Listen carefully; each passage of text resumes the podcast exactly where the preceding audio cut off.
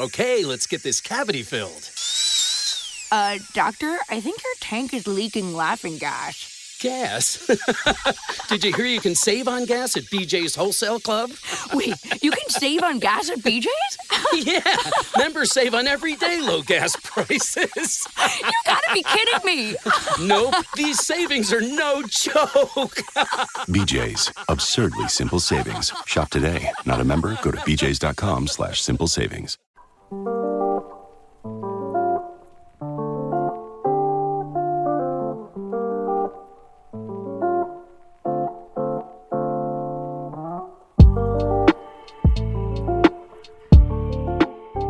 Temistio, ed è una cosa che io non sospettavo, noi proteggiamo anche gli animali feroci affinché si conservi la specie e non permettiamo che scompaiano gli elefanti dalla Libia, gli ippopotami dal Nilo. Questo mi ha lasciato esterrefatto, che i romani avessero nel IV secolo d.C. questo atteggiamento dire, di protezione della natura, non me l'aveva mai detto nessuno. Noi proteggiamo gli ippopotami, dice Temistio, è un popolo di uomini. Magari qualcuno dirà di barbari. Sì, ma uomini. Perciò noi dobbiamo ammirare quegli imperatori che dopo averli sconfitti, anziché sterminarli, li salvano e li proteggono. Ci sono episodi di razzismo in tutto questo? Perché voi capite, a questo punto l'esercito romano è fatto in parte da reclute barbare, che fanno anche carriera. È stato calcolato che nel IV-V secolo circa metà dei generali dell'esercito romano sono immigrati o figli di immigrati. Nel clima di cui vi parlavo all'inizio, tra 800 e 900, quando i concetti di nazionalismo, di razzismo dominavano, questa idea di un esercito romano comandato da generali di origine barbarica dava un gran fastidio. Si parlava di barbarizzazione dell'esercito romano con un certo disgusto, come se fosse inevitabile che quell'esercito pieno di barbari fosse peggiorato. Io devo dire che quell'esercito poi quando uno va a vedere combatteva altrettanto valorosamente di quanto avesse sempre fatto. E i generali congiuravano contro l'imperatore abbastanza spesso, ma né più né meno di quando erano tutti romani di pura stirpe, per cui non è cambiato proprio niente. E di nuovo il presente insegna. Oggi, vabbè, oggi capita un po' meno, ma qualche anno fa non potevi accendere il telegiornale senza vedere un'intervista a qualche generale americano in Iraq o in Afghanistan. E lì vedevi che i generali americani erano filippini, messicani, giapponesi, giamaicani, di tutti i colori, ecco, e tuttavia erano generali americani e nessuno si sognava di pensare che quell'esercito fosse meno efficiente per il fatto che era pieno di immigrati. E detto fra parentesi, mi risulta che mentre l'immigrato senza documenti, illegale negli Stati Uniti a vita dura, se vuole arruolarsi nell'esercito si può arruolare benissimo, non gli fanno nessun problema. Episodi di razzismo, sì, ogni tanto, quando bisogna fare le scarpe a un generale concorrente, magari i suoi rivali in carriera mettono in giro, eh, però si vede eh, che quello lì è un goto, è un sarmata, è un vandalo, non è dei nostri. Ma sono in realtà in pochi a pensarla così. Anche perché, ripeto, nel frattempo l'impero è diventato cristiano. E anche se non è che si comporti meglio in generale, però le cose che si possono dire sono un po' cambiate. E noi abbiamo lettere di padri della Chiesa che magari si scrivono, tengono corrispondenza con generali romani di origine barbarica, ai quali magari scrivono per una raccomandazione, eh, sia chiaro, o per un appalto. Ma intanto gli scrivono dicendo, tu, ecco, questa è una lettera di Gregorio di Nazianzo, uno dei grandi padri della Chiesa greci, al generale Flavio Modares, generale romano di origine gotica. Gli dice il vescovo Gregorio, tu sei la dimostrazione che essere greco o barbaro greco nel senso anche di romano in questo caso, o barbaro, è una differenza dei corpi, non delle anime. Sono diversi i luoghi di origine, ma non più i costumi o la volontà. E voi capite differenza dei corpi, perché questi barbari, specialmente se sono i barbari del nord, i germani, e beh, si vede che sono diversi. Sono alti e biondi. I romani li guardano e dicono, come si vede che sono una razza inferiore. E, dopodiché però appunto non è colpa loro, poveretti. Anche loro, se vogliono, possono essere romani o greci, se siamo nell'impero d'Oriente.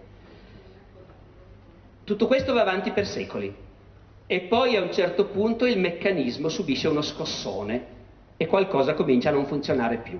Il momento in cui questa storia di immigrazione gestita con estrema durezza, con estrema spregiudicatezza, chiedendo moltissimo agli immigrati, però avendo anche chiaro che in cambio gli dovevi dare cittadinanza e integrazione, ecco, questo meccanismo a un certo punto non funziona più.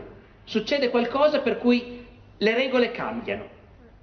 Ed è un episodio talmente impressionante che appunto varrebbe la pena di raccontarlo anche se noi non ci trovassimo sotto certi aspetti in una situazione che rischia di sembrare paragonabile. 376 d.C., frontiera dell'impero romano d'Oriente frontiera europea dell'impero romano d'Oriente, il Danubio. Si presentano alla frontiera, non sappiamo quanti, ma decine di migliaia di barbari, goti. I goti sono dei barbari che i romani conoscono benissimo, fanno affari con loro da secoli, si fanno spesso la guerra, eh, i goti lavorano come mercenari nell'esercito romano, sono cristiani in gran parte anche i goti ormai. I goti si presentano alla frontiera e chiedono di poter entrare e raccontano che hanno dovuto abbandonare il loro paese, nelle steppe, più a nord, più a est, perché sono arrivati degli altri barbari, molto più barbari di loro, che gli hanno fatto una paura terrificante, gli Unni.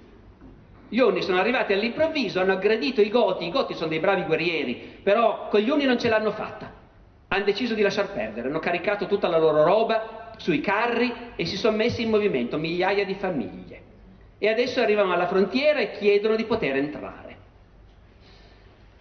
sono talmente tanti che i generali romani sulla frontiera non si prendono la responsabilità di decidere. Di per sé era una cosa che si era già fatta tante volte, ma questi sembrano veramente tanti. Perciò si va a chiedere all'imperatore. L'imperatore d'Oriente, Valente, è a 2000 km di lì, è alla frontiera dell'Iran che si prepara a fare la guerra contro l'Iran vecchia ossessione degli imperi, appunto, occidentali, che ogni tanto torna fuori.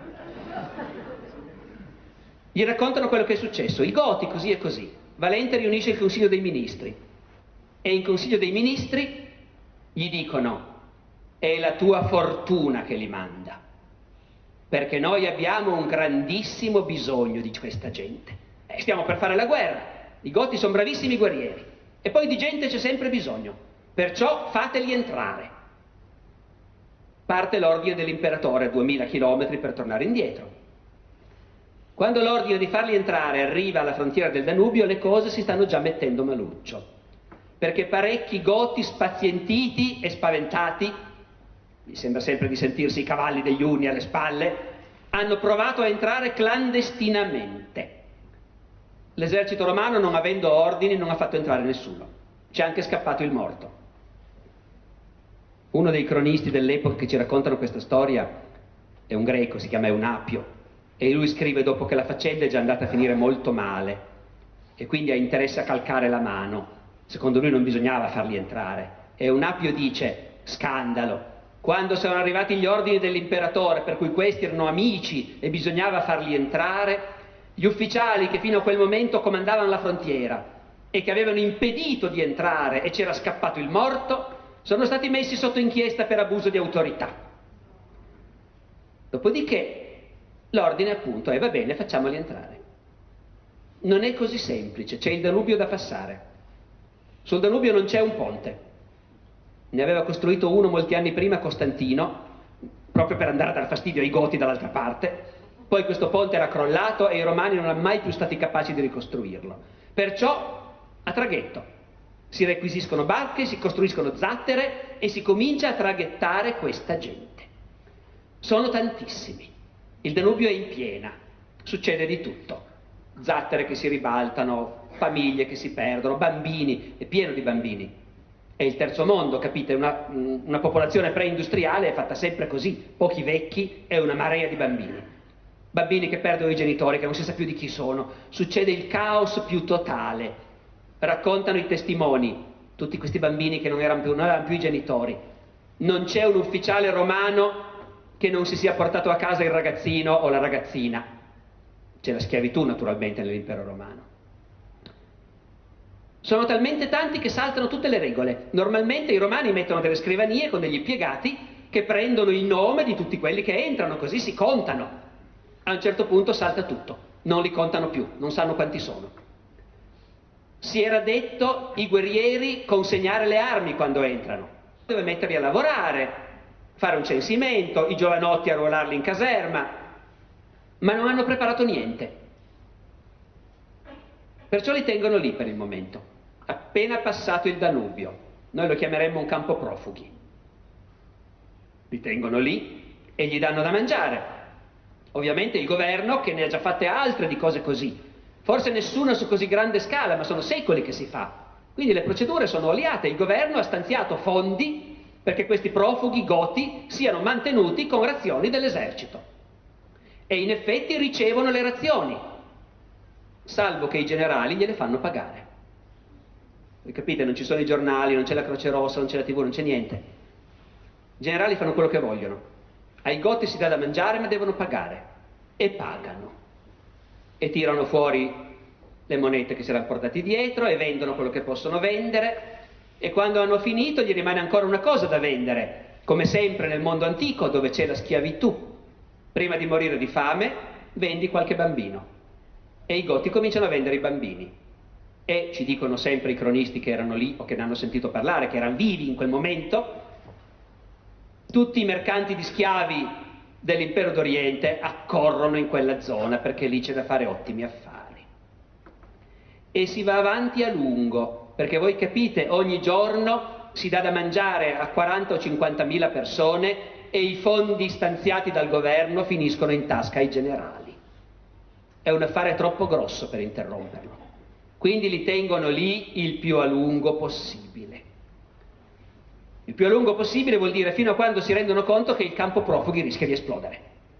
I goti non capiscono più niente, non ne possono più, allora bisogna smantellare il capo profughi e farli affluire verso l'interno. Negoziano con i capi, i capi dei Goti, i capi tribù, i principi, dicono i romani, sono arrivati da amici, nuovi sudditi dell'imperatore, gli accordi sono questi. Quindi con i capi si negozia, adesso ci muoviamo finalmente, era ora. Si parte, un enorme convoglio e il clima è così teso che tutte le truppe romane della zona vengono fatte affluire per scortare questo convoglio tutte. Non rimane più neanche una sentinella sul Danubio. Appena il convoglio e la scorta si sono allontanati, dall'altra parte c'erano ancora tutti quelli che erano arrivati sperando di entrare. E poi gli era stata chiusa la porta in faccia. A questo punto, quando si accorgono che non ci sono più le guardie, cominciano a passare clandestinamente senza permesso. Intanto il convoglio affluisce, finalmente dopo un giorno intero di marcia arriva a una città, Marcianopoli, dove i goti, stremati, credono di poter entrare a rifocillarsi. Ma nell'impero romano vige una fortissima autonomia locale, ogni città fa un po' quel che vuole. A Marcianopoli i cittadini proibiscono alle autorità di aprire le porte. Non vogliono i profughi e non vogliono neanche i soldati romani, che fra l'altro sono per metà barbari anche loro, e con cui i civili dell'impero romano comunque da sempre avevano un pessimo rapporto. Entrano solo i generali e i capi, gli altri fuori.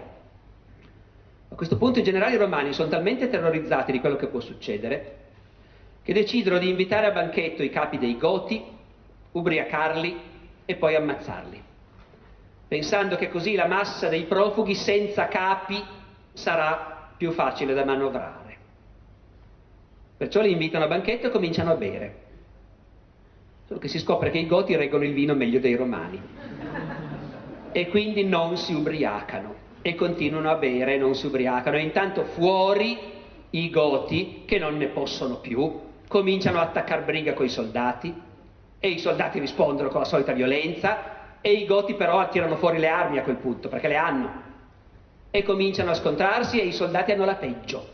E i goti li eliminano e si prendono le loro armi e i capi dei goti dentro la città sentono il tumulto fuori, corrono fuori capiscono cosa è successo, gridano tradimento. I romani non hanno mantenuto i patti. Noi siamo entrati col patto di darci all'imperatore, lavorare, servire nell'esercito. I romani non hanno mantenuto nessun patto. E adesso non lo manteniamo neanche noi. Siamo dentro e facciamo quello che vogliamo. E cominciano a saccheggiare sistematicamente il paese. E voi capite cosa succede? Tutte le ville, non c'è una villa di un ricco romano che non abbia schiavi goti, i quali scappano e vanno a raggiungere gli altri goti e gli dicono ti porto io dove il padrone ha nascosto l'oro e l'argenteria. Ma scappano anche schiavi di altre nazionalità e a questa marea di goti armati si aggiungono poi briganti, disoccupati, minatori in sciopero a un certo punto, che anche loro non ne possono più. È tutta un'enorme massa di diseredati che in parte sono appunto profughi e immigrati e in parte sono marginali e in parte sono appunto sfruttati. Ecco, tutti gli sfruttati dell'impero romano in quella zona sentono cosa sta succedendo e gli viene voglia di andare a unirsi ai Goti. E l'imperatore Valente capisce che deve rinunciare alla guerra contro l'Iran, anche se gli dispiace moltissimo, e occuparsi di questa faccenda. E dopo aver mandato vari generali che vengono tutti sconfitti, dopo due anni si mette in marcia lui.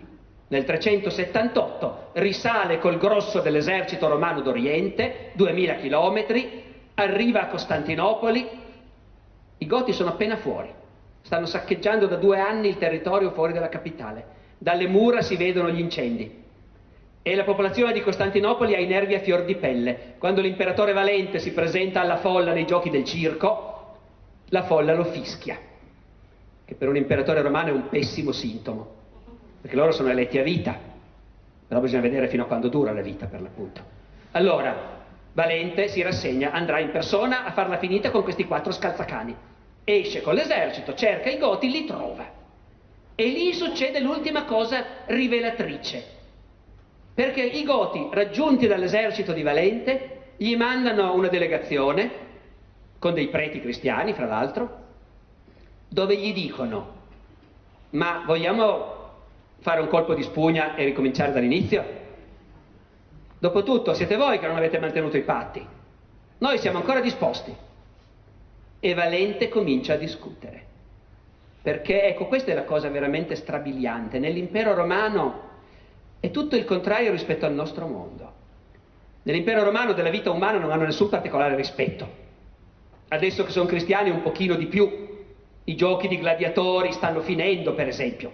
Ma fino a quel momento nel mondo romano la vita, dire la vita umana è sacra, si sarebbero messi tutti a ridere. La vita umana non valeva niente. In compenso gli esseri umani erano una merce utile. Di conseguenza, senza alcuna motivazione umanitaria, però gli esseri umani servivano.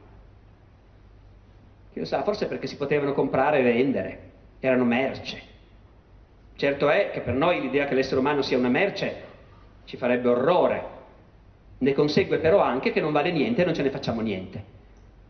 Per loro gli esseri umani sono utilissimi.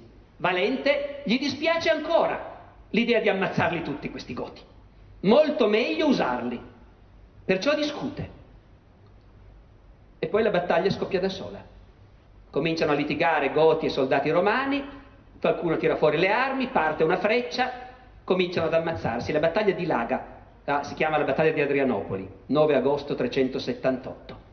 La battaglia di Laga senza che nessuno l'abbia voluta e i goti annientano l'esercito romano. L'imperatore Valente sparisce, non si è mai più saputo cosa gli sia successo. L'intero esercito romano d'Oriente è annientato. I Goti sono padroni della situazione. Cos'è che succede? Succede che Roma è costretta a modificare il suo atteggiamento. Da questa gente non si può più pretendere che siano dei deditici, gente che si è data a Roma e che non ha diritti e che viene messa a lavorare come vogliamo noi. Così non si può più fare perché non accetterebbero e hanno loro la spada dalla parte del manico. Quello che si può fare è provare a negoziare qualche accordo diverso. E i Goti negoziano. Loro non sono venuti per distruggere tutto. Loro sono venuti credendo di diventare sudditi dell'impero romano. Adesso quello che è successo è che avranno condizioni migliori rispetto a quello che si immaginavano. Negoziano e ottengono di potersi stabilire dentro l'impero, ma non essere più messi a lavorare la terra. Faranno i mercenari per l'imperatore e l'imperatore li pagherà e li pagherà bene.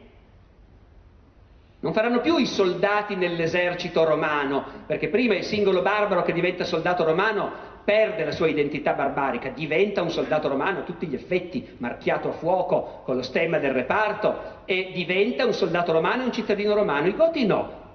Combatteranno per l'imperatore ma restando Goti, restando fra loro, continuando a vivere con le loro regole, dentro l'impero romano, pagati dall'impero. Ecco, non finisce tutto qui. Roma continuerà ancora per molto tempo a saper far entrare immigrati negoziando con loro delle condizioni soddisfacenti per tutti e continuerà a trarre forza da questo, ma sarà sempre più solo la parte orientale dell'impero romano che lo farà. L'impero romano d'Oriente, voi lo sapete, non è crollato con le invasioni barbariche, è vissuto altri mille anni, è quello che noi chiamiamo l'impero bizantino.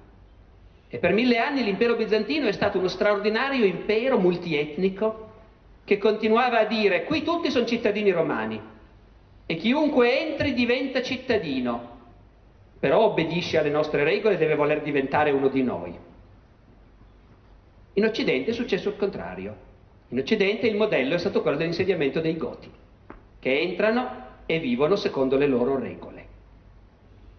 Tanto che a un certo punto i paesi dell'Occidente finiscono di essere considerati parte dell'impero romano, diventano i regni romano-barbarici. Ecco, quando io ho cominciato a studiare queste cose e a parlarne in giro, mi sembrava molto vistoso il fatto che c'era un insegnamento da trarne ed era quello che mi stava più a cuore. L'impero romano per secoli ha fatto entrare immigrati e li ha integrati e ha tratto forza da questa immigrazione.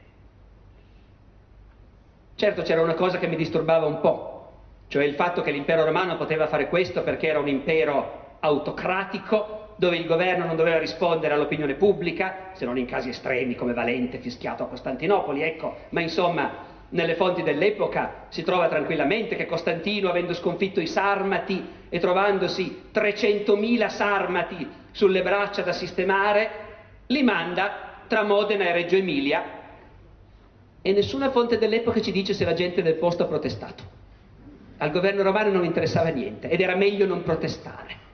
Ecco, questo ovviamente creava un po' di problema, non è che uno possa dire che le condizioni erano paragonabili alle nostre, però certo mi sembrava che il grande insegnamento fosse quello di, chi, di poter ribattere a chi dice l'immigrazione è un dramma, è un pericolo, poter ribattere dicendo, beh ma l'impero romano guarda che per secoli ha gestito l'immigrazione e ne ha tratto forza.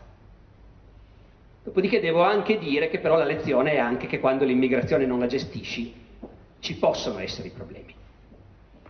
Il collo dell'impero romano d'Occidente è legato alla vicenda di Adrianopoli, a un enorme fallimento di gestione del più grande tentativo di immigrazione che si fossero trovati a dover gestire fino a quel momento. Corruzione, cinismo, incapacità politica, tutto quello che volete, però certamente l'aspetto di pericolo c'è. Poi di recente qualche amico mi ha detto guarda che su internet circolano dei brani tuo, dei tuoi interventi su questo tema in cui si vede che tu dici l'immigrazione è un pericolo. In siti di estrema destra ovviamente. Ecco, spero che sia chiaro che il punto non è quello. Però indubbiamente è un insegnamento complesso. Prenderne soltanto un pezzo vuol dire vedere le cose solo da destra, ma c'è anche il rischio di vederle solo da sinistra. Eh, l'insegnamento grosso credo che sia che l'impero romano è entrato in crisi quando i meccanismi di gestione non hanno più funzionato. Grazie. Leftovers or the DMV or house cleaning. Chumba Casino always brings the fun. Play over a hundred different games online for free from anywhere. You could redeem some serious prizes. Chumba. ChumbaCasino.com. Live the Chumba life. No purchase necessary. Void where prohibited by law. T plus terms and conditions apply. See website for details. Leftovers or the DMV number ninety-seven, or house cleaning. Chumba Casino always brings the fun. Play over a hundred different games online for free from anywhere. You could redeem some serious prizes. Chumba. ChumbaCasino.com. Live the Chumba life. No purchase necessary. Void where prohibited by law. T plus terms and conditions apply. See website for details.